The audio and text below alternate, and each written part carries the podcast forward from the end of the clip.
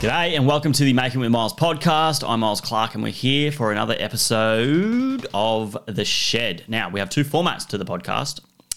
We talk about building and construction and all things related to the real estate industry through the lens of a building inspector. Now, that format is called The Shed, and we also have a format called The Journey. The Journey is where we dabble in personal development stuff and things to help better ourselves, which is something I enjoy and want to teach a few people about. So every now and then you got to deal with that shit, which is cool. If you don't like it, skip it. That's fine. Now, on this episode, we will be discussing all things related to staging homes if you're selling a property. This is going to be a nice and short, sweet episode, and this is just going to be from my perspective of a building inspector who's checked out over 800 and something houses and what I think's worth doing and not worth doing in relation to staging homes. Now, to begin, staging homes, what is it? Staging home is when you are selling your property, you move all your shit out, get some professionals in who stage the property with their furniture. It can be a costly process. I think you average about $3,000 would be what it costs to them to get all the furniture out. They stage it all. It sits there for a period of time. If your house is on the market for a while, then there's ongoing costs, but when the house is sold, it all gets picked up and goes. Now, the thing about staging homes is that they do it in a way that makes it presentable to all parties. Now, I've had a few situations before where I've been at a property and I'm inspecting the property for a buyer and the vendor comes up and they're like, oh, just let the buyer know that we just got one wall to paint and then everything's okay. And I asked the vendor, I'm like, oh, okay, cool. I'm like, what? Which wall is it? And they're like, oh, the yellow wall in the living area. And I'm like, what color are you going to paint it? They're like, oh, we're just going to do another coat of the yellow. And I'm sitting there thinking to myself, that is the fucking most putrid yellow I've ever seen in my life. And I said to him, I go, don't even worry about it. I'm pretty sure they're probably going to paint the wall a different color. I don't think they like the canary yellow on their living room walls with their green carpets. I think they're probably going to change it. So don't stress about it. And that sort of come back to the whole idea of why staging homes, I think, is probably one of the best investments you can do if you're going to sell your home, to get it for the best price and to sell it to the right people. Because what I found is like in some situations, some homeowners, they've got all these great memories and great stories and great furniture and everything they've accumulated over their whole entire life that no one else gives a shit about. No one cares what it looks like. They don't like the look of it because it's made for the vendor, and that's okay. It's okay to be different. But ideally what you want to do is you want to sell it to everyone, not a tiny niche of people that are similar to you.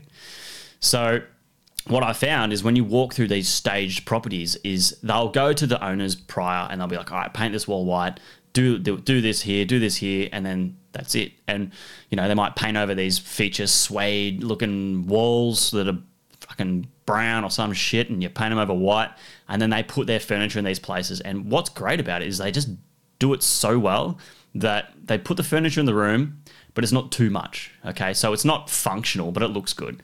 And that's all that matters. So when people walk through the property itself, they just walk in and like, oh, how nice is this? Nice pastel colors, a couple of wanky things sitting here and there just to give it that character.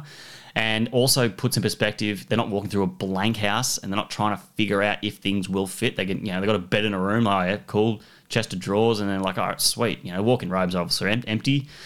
But the idea behind it is that it just gives that feeling to the buyer when they walk through, because let's be real, buying homes is a very emotional process, because it's always like, I love the home. It's like, why? I'm like, I just love the house.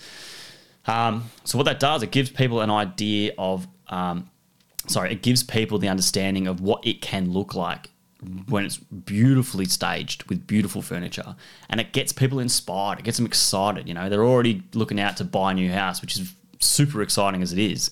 And then they can see the potential what that house can be just based on throwing furniture in. Like, it makes all the difference, and it will give that confidence for that buyer to put a higher price in to get that property because it's the way they want it. They look at it, they love it, they want to buy it. When it's got your own shit in there, it might be a little bit dark in the rooms. You might have some floral patterns on your bed sheets or whatever that sort of thing is. And it might just get to a certain point where the people walk in, they're like, ugh, you know, and they're trying really, really hard to picture what it can look like if it's beautifully staged with beautiful furniture. But the majority of people will struggle with that, and I've found that out personally, simply just through construction, of people, not all people have the capacity to just see in their mind what it can look like if they were to put other things in that space. I think as a builder, maybe it's something that an innate talent that we have. The novice person is going to struggle with that. So they're going to walk through these houses, which is full of all your shit and all your memories, and they're not going to be able to see themselves in that home because it's somebody else's house. And I think that's why what's so important about the staging of a home. And like, if you're investing $3,000 and you're selling a $600,000 house and you get an extra $10K on top of that, which isn't a big deal, I think it's money worth spent. And you may just still get the $600K for the property, but it might sell quick. Okay, so it might just go and sell on the market and you're done. I just think it's a great investment. Okay. So if you're ever going to be selling your property, I highly recommend that you do that. You listen to these people. Listen to your real estate agent, okay? They're the ones telling you this shit, and they're not full of shit all the time. They're actually pretty good people, and I recommend that most of them are going to be asking you to stage your house because it's going to help you sell the property better, and it's going to help them as well. So you're going to get all your shit out, move it all out, and if you're not in that situation and you don't have that capacity to do it, that's okay. There is still things you can do. You can still get as much out as possible, and you just sort of have like a minimalistic lifestyle where you live in a staged home, okay?